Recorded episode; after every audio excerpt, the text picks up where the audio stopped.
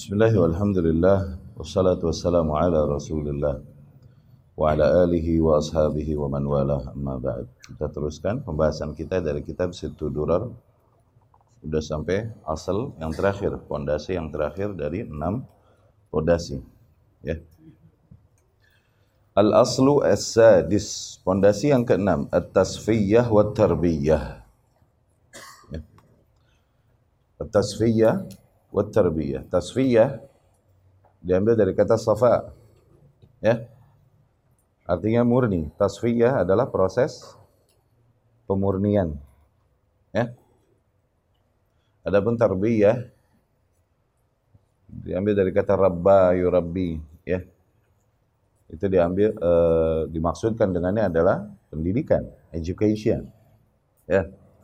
Adapun yang dimaksud di dalam istilah ahlu sunnah at-tasfiyah dan tarbiyah adalah kesimpulan dari manhaj atau kurikulum dakwah setiap nabi dan rasul alaihi wassalatu wassalam dan para a'immah ya dari zaman ke zaman. Fungsinya di tasfi apa? Uh, global manhaj dakwah mereka pada tasfiyah dan tarbiyah. Tasfiyah maknanya memurnikan Dikarenakan apa? Pastilah yang terjadi di antara kaum muslimin Islam yang mulawwath. Islam yang terkontaminasi oleh ajaran-ajaran yang datang bukan datang dari Islam baik pada perkara-perkara uh, ritual, baik perkara-perkara akidah, ya, dan lain-lain yang pada atau eh, eh, hal-hal uh, uh, yang yang pada dasarnya tidak ada dasarnya la dari kitabullah wala dari sunnah Rasul sallallahu alaihi wasallam. Nah disinilah fungsi para ulama yang merupakan warasatul anbiya dan demikianlah fungsi para nabi dan rasul datang pada kaum mereka untuk kembali membersihkan agama mereka dari apa-apa yang tidak ada ajarannya. Ya, tidak ada keterangannya datang, tidak ada sultan datang. Ya. Nah, uh,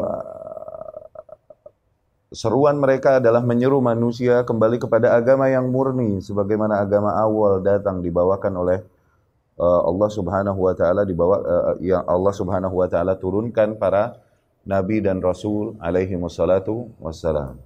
Ya. Ini tasfiyah. Kita membersihkan agama tersebut dari takhayul, bid'ah, khurafat dan lain-lain. Ya. Yang pada dasarnya tidak ada ajarannya di dalam syariat Islam. Ini konsep dakwah para nabi dan rasul. Kesyirikan adalah di antara polusi-polusi yang mengkontaminasi agama dan itu polusi yang paling parah. Makanya eh, program dakwah para nabi dan rasul yang paling awal adalah menyeru manusia kepada tauhid. Ya berarti kalau menyeru kepada tauhid berarti sepaket dengan mengingkari kesyirikan, nggak bisa lepas. Gitu. Karena apa? Kesyirikan adalah hal yang merusak dan mengotori agama. Mengotori agama yang ada pada manusia ya. Dan kemudian menyeru kepada apa yang memang diajarkan Nabi dan Rasul yang murni. Ya membersihkan bid'ah-bid'ah yang dibuat-buat oleh manusia. Itu tasfiyah. Fungsinya itu tasfiyah demikian. Demikian para nabi dan rasul. Setiap nabi datang banyak nabi datang di setelah syariat para rasul sebagaimana kita jelaskan Rasul, kemudian banyak nabi berzaman-zaman, kemudian datang Rasul lagi menyempurnakan syariat yang sebelumnya, begitu kan?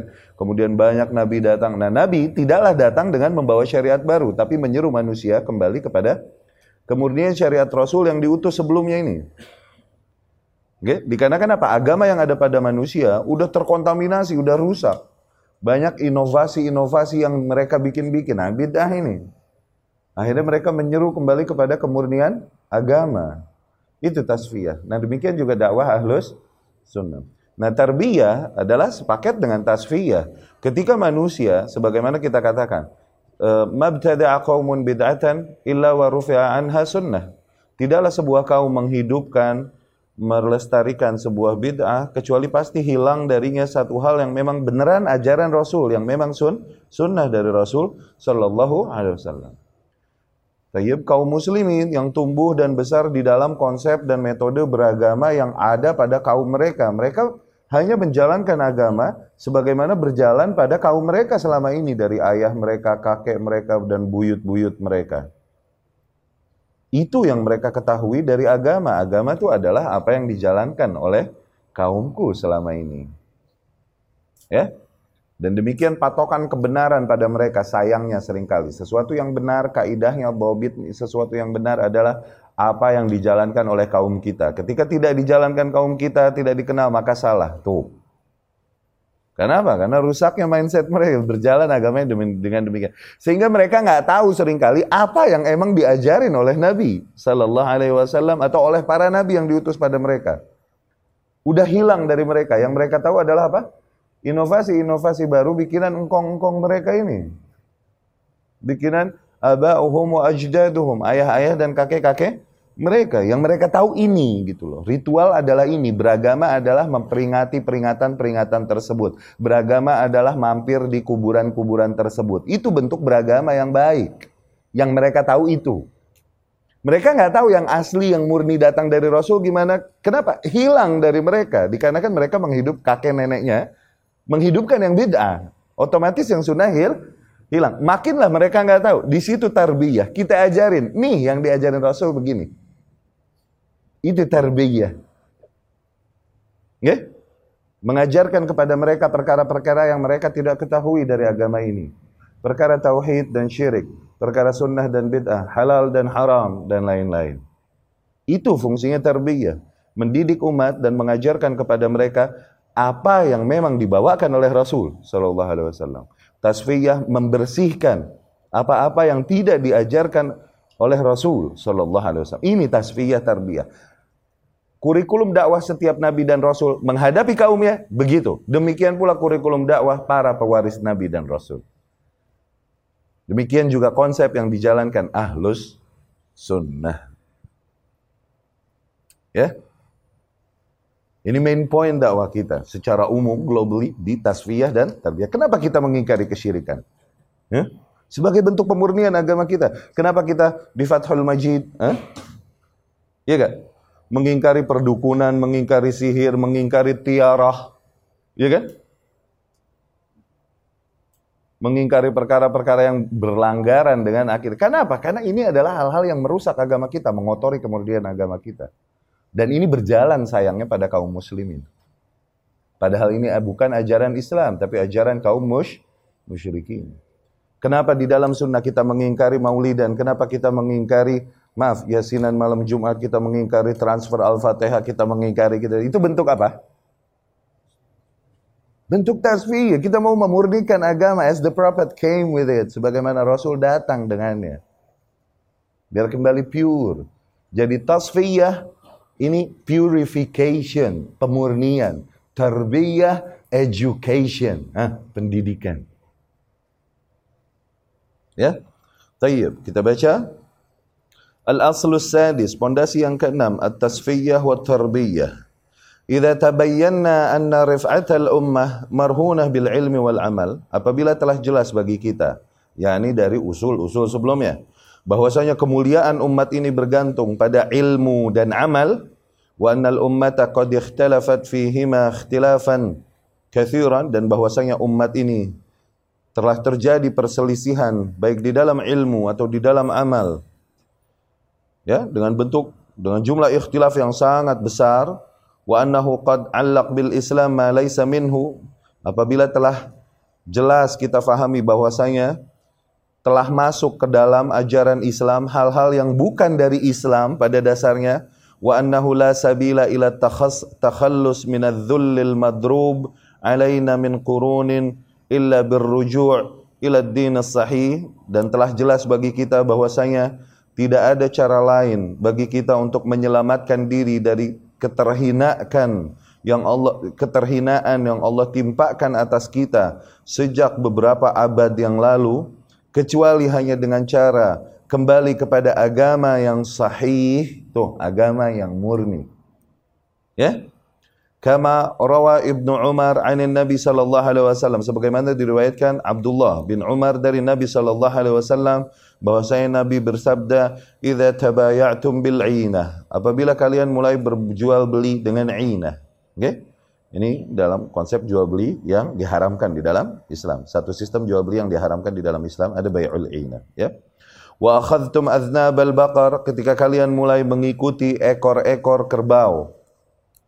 Yani begitu mencintai hewan-hewan ternak. Artinya begitu. Ya. Wa raditum bizara' begitu kalian meridai zara' yakni ladang-ladang, begitu kalian mencintai ladang. Wa taraktumul jihad dan mulai kalian meninggalkan jihad. Nah, yakni nikmat-nikmat duniawi yang tadi ada. Okay? Membuat kalian meninggalkan perjuangan demi agama kalian, ya. Sallatallahu alaikum ketika dalam kondisi demikian niscaya Allah akan timpakan atas kalian zulla keterhinaan la yanzi'uhu ankum yang takkan Allah kembali angkat kehinaan itu atas kalian hatta tarji'u ila dinikum sehingga kalian kembali kepada agama kalian. Yani mereka yang menyibukkan dirinya dengan ber, bercocok tanam, berladang dan kemudian dengan berternak dan lain-lain dengan kesibukan-kesibukan duniawi ini hanya wakil di antara wakil-wakil kesibukan-kesibukan duniawi gitu kan. Mereka apakah mereka tidak beragama? Iya, mereka masih beragama, tapi dikarenakan cintanya kepada dunia mereka mereka meninggalkan banyak nilai agama. Ya, mereka banyak meninggalkan perjuangan demi agama mereka. Akhirnya dari situ Allah Maha Adil, tidaklah turun sebuah musibah kecuali dikarenakan do, dosa yang terjadi, tidaklah diangkat kecuali dengan dengan taubat, iya kan? Ma nazalat musibatun qattu illa bidzambin wa ma rufi'at illa bitaubah. Tidaklah musibah turun kecuali pasti karena error yang terjadi dan tidaklah diangkat musibah tersebut kecuali dengan tau taubah. Emang demikian. Ya, Allah tak akan angkat kehinaan kalian dari kalian sehingga kalian kembali kepada agama kalian. Ya, itu hadis yang diriwayatkan oleh Imam Abu Dawud rahimahullah dan lain-lain. Wajibal musara'ah ila tahqiq ma yarfa ma yurfa anna adz-dzul. Tuh.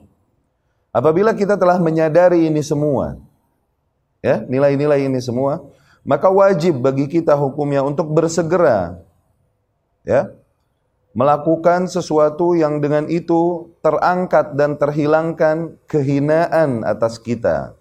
Wa huwa ila safa'il wahyain yaitu dengan cara kembali kepada kemurnian safa kemurnian tasfiyah.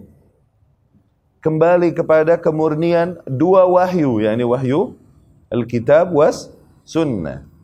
Ya yakni kembali kepada kemurnian agama sebagaimana datang keterangannya dibawakan kitabullah dan sunnah Rasul. Ala fahmis salafis salih yang sesuai dengan pemahaman salafus salih alladzina hum ahlul qurun tsalatsa al-ula.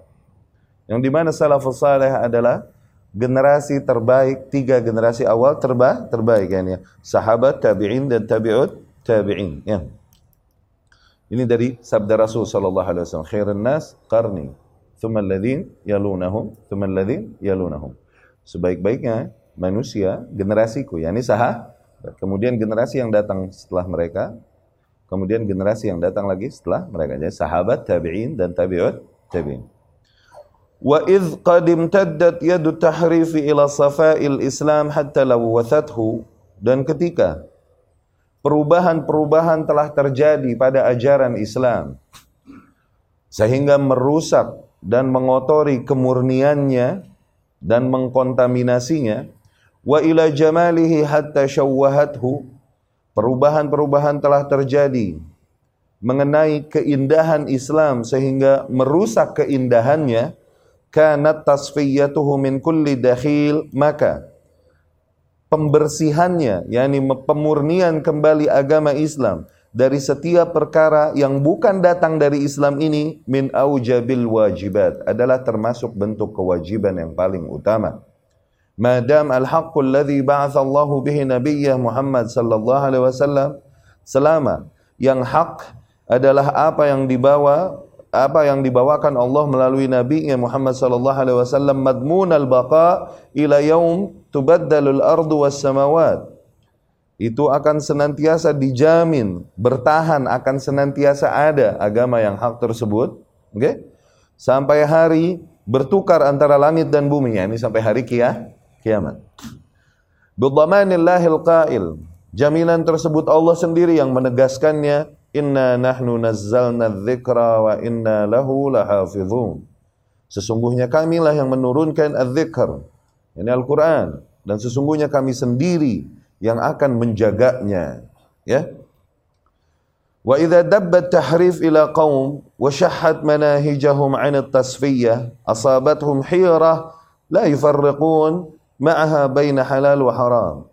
Apabila sebuah penyimpangan atau perubahan menimpa kepada sebuah kaum sehingga merusak manhaj yang ada pada mereka dan menjauhkan mereka dari usaha memurnikan agamanya, malah proses pemurnian ini dijauhi dan kemudian didiskreditkan dan dihinakan dengan semua julukan-julukan yang ada, asabathum hira, maka kelak yang akan menimpa kaum tersebut adalah kepusingan, mereka bingung.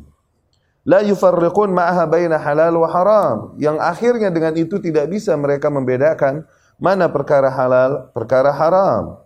Ya? Apalagi tauhid dan syirik. Apalagi sunnah dan bid'ah. Ya kama rawa muslimun an iyad ibn himar al-mujashi'i sebagaimana riwayatkan Imam Muslim rahimahullah dari sahabi Iyad bin Himar al-Mujashi'i radhiyallahu anhu anna Rasulullah sallallahu alaihi wasallam qala dzata yaumin fi khutbati bahwasanya Rasulullah sallallahu alaihi wasallam berkata suatu hari di dalam khutbahnya ala inna rabbi amarani an uallimakum ma jahiltum.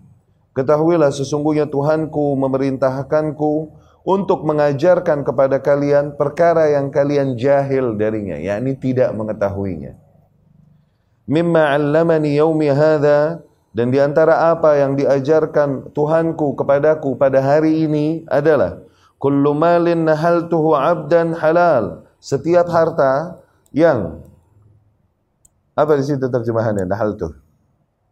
Eh? Setiap harta yang Ah? Yang kuberikan nahaltuhu 'abdan. Setiap harta yang aku berikan kepada seorang hamba yakni aku persilahkan bagi seorang hambaku bagi hambaku adalah halal. Wa inni khalaqtu ibadi hunafa kullahum. Dan di antara apa yang Allah ajarkan kepada Rasulullah sallallahu alaihi wasallam bahwasanya aku telah menciptakan hamba-hambaku semuanya berada dalam keadaan hanif tuh semua manusia Allah ciptakan dalam keadaan hanif hanif ni berada di atas jalan yang lurus terjauhkan dari kesyirikan itu hanif artinya. Jamaah hunafa. Aku ciptakan hamba-hambaku dalam keadaan semuanya hanif, yakni terjauhkan dari kesy kesyirikan. Mereka berada di atas tauhid, awal penciptaannya. Okay? Innahum atathum asyayatin fajtalathum an dinihim. Namun para syaitan pun mendatangi mereka dan kemudian mengeluarkan mereka atau memalingkan mereka dari agama mereka. Menyeret mereka dari jalan yang lurus yang Allah ciptakan mereka di atasnya kepada jalan yang menyimpang. Ya? Harramtu alaihim ma ahlaltu lahum. Wa harramat alaihim ma ahlaltu lahum. Sehingga akhirnya syaitan mulai mengharamkan atas mereka apa-apa yang telah aku halalkan bagi mereka wa amarathum an yushriku bi ma lam unazzil bihi sultana dan syaitan-syaitan tersebut memerintahkan para hamba-hambaku untuk mempersekutukanku dengan sesuatu yang aku tak berikan kuasa atasnya. Wa inna Allah nazara ila ahli al-ard famaqatahum. Dan sesungguhnya Allah Subhanahu wa taala melihat kepada para penduduk bumi dan kemudian Allah pun murka atas mereka. Arabahum wa ajamahum. Baik bangsa Arab ataupun bangsa non Arab illa baqaya min ahlil kitab kecuali hanya sedikit dari sisa-sisa dari golongan ahlil kitab. Ya ini hadis diriwayat Imam Muslim di hadis ini Rasul sallallahu alaihi wasallam menceritakan fitrahnya manusia yang pada dasarnya semua diciptakan di atas tauhid dan mereka telah bersumpah semuanya ketika di alam arwah sebelum mereka dilahirkan ke bumi. Semua ruh yang ada, semua ruh yang ada telah Allah ciptakan. Telah Allah ciptakan semuanya. Sebelum bertemunya bapak dan ibu mereka semuanya telah Allah ciptakan dan Allah berkata kepada mereka alastu birabbikum bukankah aku adalah rabb kalian? Mereka pun bersaksi qalu bala syahidna. Sungguh benar kami bersaksi. Tuh semua ruh semua ruh manusia telah bersaksi. Makanya Rasul pun bersabda sallallahu alaihi wasallam kullu maulud yulad 'ala al-fitrah. Setiap bayi yang dilahirkan itu dilahirkan mereka berada di dalam kondisi fitrah. Fitrah mereka yakni Islam mentauhidkan Allah itu fitrah mereka.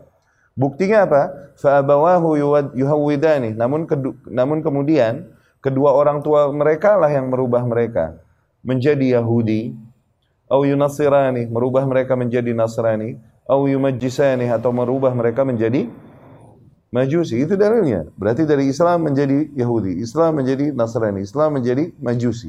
Jadi fitrah yakni is Islam. Allah ciptakan manusia semua berada di atas fitrah, di atas tauhid, semuanya hanif.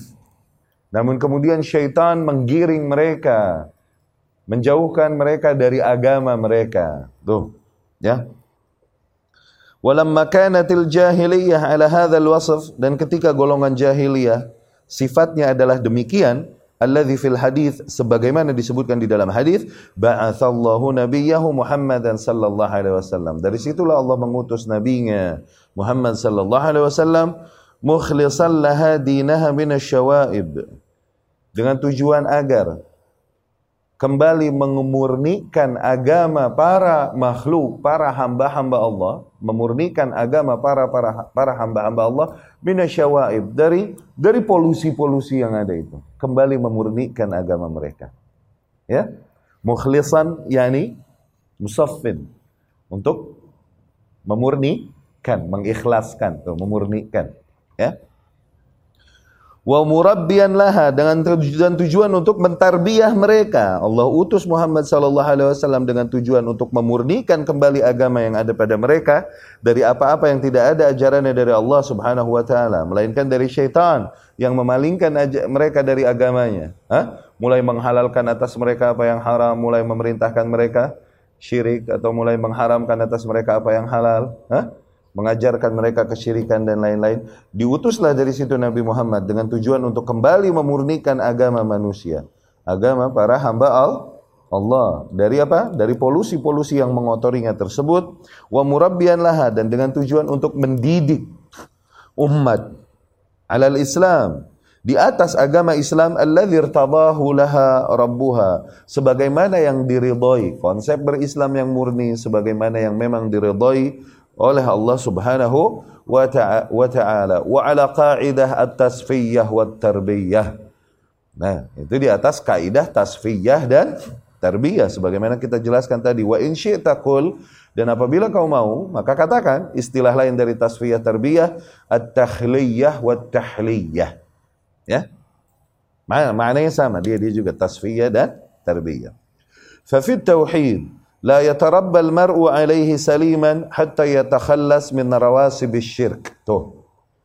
Di dalam perkara tauhid, tidaklah seseorang terdidik dengan baik, dengan murni di atas tauhid sehingga ia menyelamatkan atau terselamatkan dari semua noda-noda kesyirikan. Walidzalika qala Allah Ta'ala dari situ Allah berfirman, "Faman yakfur bit-taghut wa yu'min billah." Barang siapa yang ia telah kufur kepada taghut dan kemudian beriman kepada Allah faqad istamsaka bil urwatil wuthqa. Maka ia telah berpegang teguh kepada tali yang kuat ya. Lam fisama laha yang tali tersebut tak akan terputuskan ya. Wa fit tashri' dan demikian di dalam bentuk syariat hukum undang-undang ya La yatarabbal mar'u alaihi saliman hatta yatakhallas minal bidah. Tidaklah seseorang terdidik di atas syariat yang benar, yang baik, sehingga ia menyelamatkan dirinya, membersihkan dirinya dari perkara-perkara bid'ah.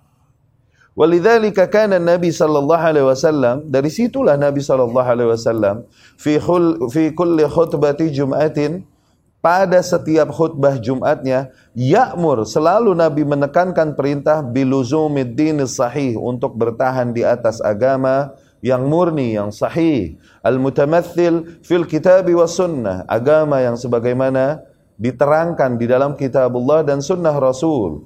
Wa yuhadzir mimma yahushuhu wa yukaddir safa'ah. Dan terus Nabi senantiasa memperingatkan di dalam setiap khutbah Jumatnya dari perkara-perkara yang merusak agama dan mengotori kemurniannya wahwa al bid'ah yaitu perkara-perkara bid'ah. Sebagaimana keterangan itu diriwayatkan Imam Muslim rahimahullah dari Jabir yakni Ibnu Abdullah radhiyallahu anhu. Qal ia berkata kana Rasulullah sallallahu alaihi wasallam idza khatabah marrat aina sesungguhnya Rasul sallallahu alaihi wasallam apabila ia berkhutbah maka memerah kedua matanya wa ala sautuh dan kemudian meninggi suaranya. Rasul sunnahnya kebiasaannya. Ketika berkhutbah memerah kedua matanya dan kemudian memekik tinggi suaranya. Washtadda ghadabuh tampak begitu tampak begitu jelas begitu begitu kuat kemarahannya. Ka'annahu munziru jaishin seolah-olah ia adalah seorang jenderal yang sedang memperingatkan pasukannya. Sabbahakum wa masakum memberi memberi peringatan keras kepada pasukannya untuk waspada dari serangan musuh yang any second setiap saat setiap detik bisa datang menyerang kalian baik di subuh atau sore hari. Sabbahakum wa masakum itu artinya. Ya? Yakni dalam keadaan genting luar biasa kan kenceng gitu ya.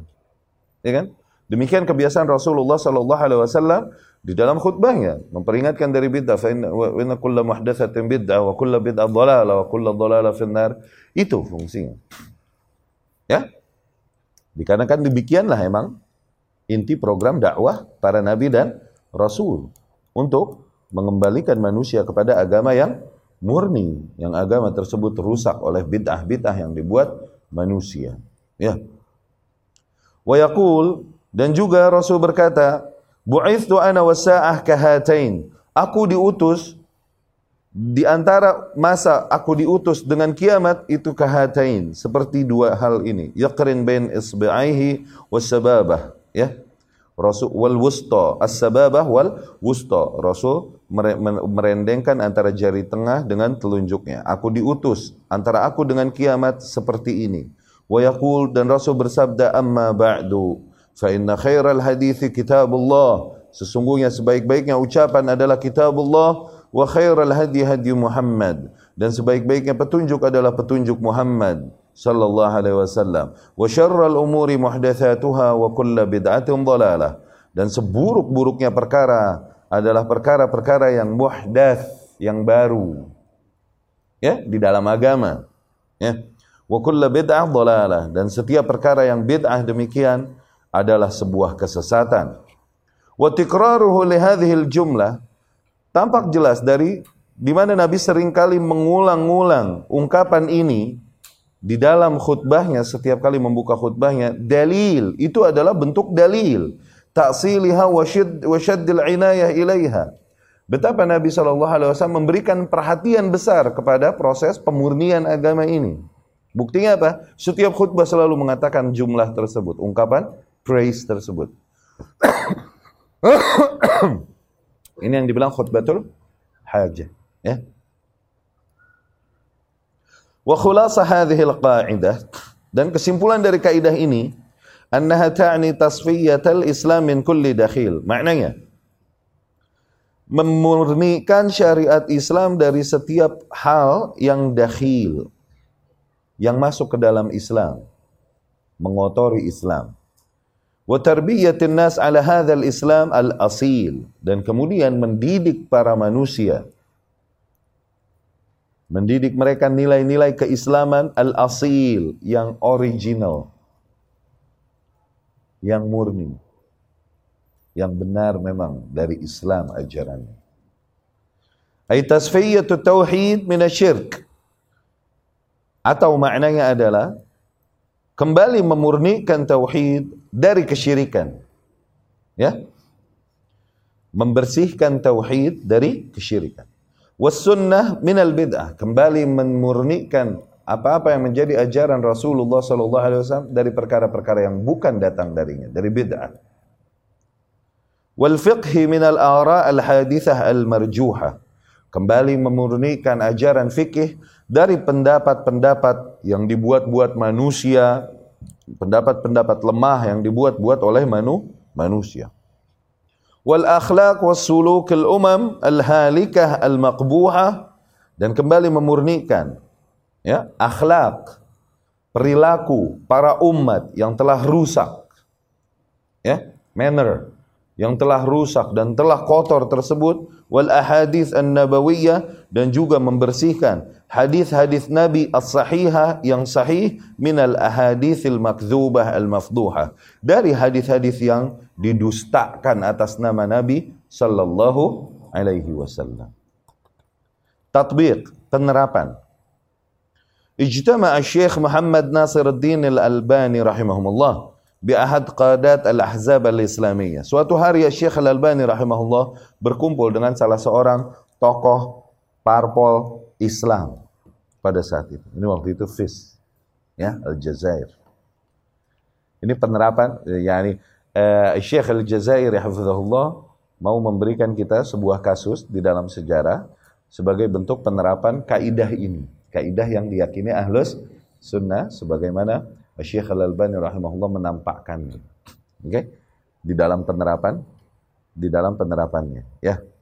Suatu hari Syekh Nasiruddin Al-Albani rahimahullah bertemu dengan salah seorang pemimpin parpol Islam pada masanya. Wa kana Syekh ala dirayah daqiqah bihawadithihim. Dan pada saat itu Syekh Al-Albani rahimahullah tahu benar-benar tentang kejadian-kejadian dan kemudian perkembangan-perkembangan di gerakan parpol is Islam ini. Syekh sangat mengetahui, mengikuti perkembangan mereka.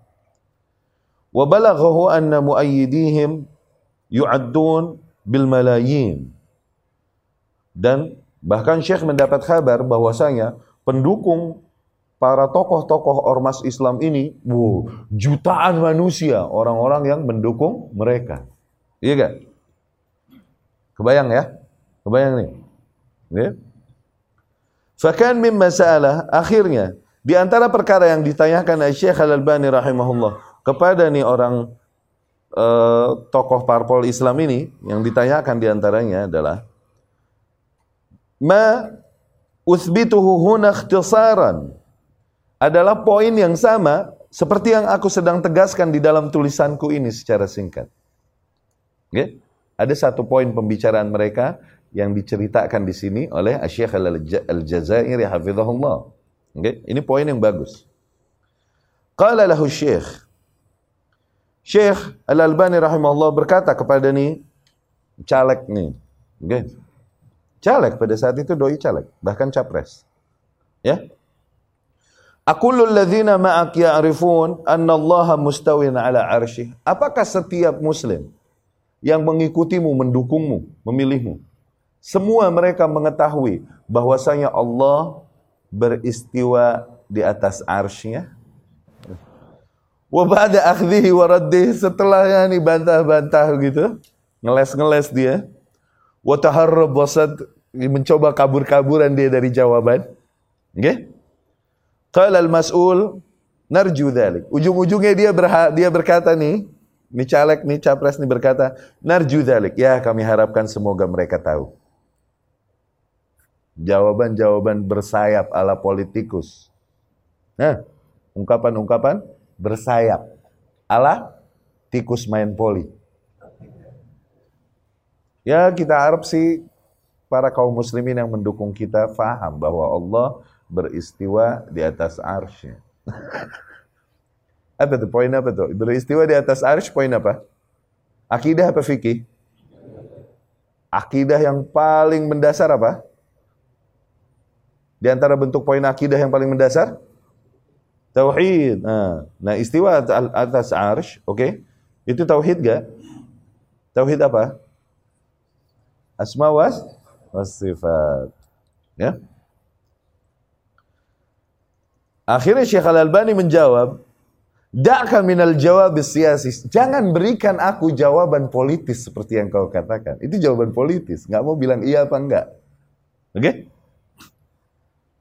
Ente ini pendukung ente ini yang pada milih ente ini. Tahu nggak Allah beristiwa di atas arsh. Da'ka minal jawab siasis. Nggak usah kasih anda jawaban politikus. Iya apa kagak? Terus ditekan nama Syekh Al-Albani fa'ajabahu bin nafi. Akhirnya dia menjawab kagak. Hmm. Ya. Faqala Syekh, akhirnya Syekh Al-Albani pun berkata, "Yakfini min kahada." Udah, udah, udah cukup ini keterangan untuk. Udah. Zeh, ajib. Nah, ini penjelasan. Kenapa Syekh nanya begitu? Kenapa poin itu yang ditanyakan? Eh? Kenapa hal demikian yang ditanyakan Syekh rahimahullah? Ini penjelasan. Su'al tufriduhu qa'idah tasfiyah wa tarbiyah. Pertanyaan Syekh Al-Albani tersebut itu benar-benar merupakan bentuk penegasan konsep tasfiyah dan tarbiyah. Allati hiya adaq mizan tu'raf bihi da'awat al-jihadi al-jihadiyah al-yawm. Yang pertanyaan tersebut okay, merupakan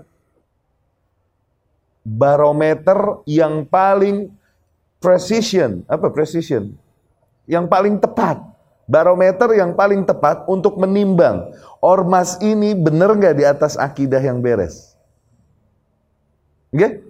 Dakwah-dakwah seruan, oh Islam, Islam, gerakan Islam, hukum Islam, atau membela Islam, perjuangan Islam. Untuk kita ngelihat, ini kelompok-kelompok yang berkata, benar nggak mereka di atas agama yang benar? Barometer yang paling pas buat ngukur apakah mereka di atas kaidah yang benar. Tanya, Allah di mana? Tanya Allah di mana? Ya? Lianna aj lianna man ajiza an tasfiyah aqaid muayyidihi wa muhibbihi tarbiyatuhum ala al-aqidah as-salimah yakunu a'jaz an tasfiyah thamaratiha fi akhlaqihim wa sa'ir a'malihim dikarenakan seseorang yang ia lemah atau tidak mampu untuk membersihkan akidah-akidah para pengikutnya dan para loversnya. Muhibbihim, yakni lovers. Ya kan?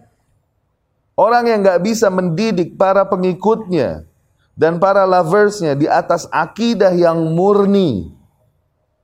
Maka ia akan lebih lemah dan lebih tidak bisa untuk mengarahkan samaratiha fi akhlaqihim. Efek dari akidah tersebut pada akhlak mereka. Dia nggak bisa mengarahkan nanti akhlak dan kelakuan mereka lebih jauh. Kalau misalnya dia tidak bisa mendidik mereka di atas akidah yang murni, yang benar. Apalah lagi nanti penerapan keislaman mereka di dalam kehidupan. Lebih nggak bisa lagi mereka kendalikan nanti, jauh.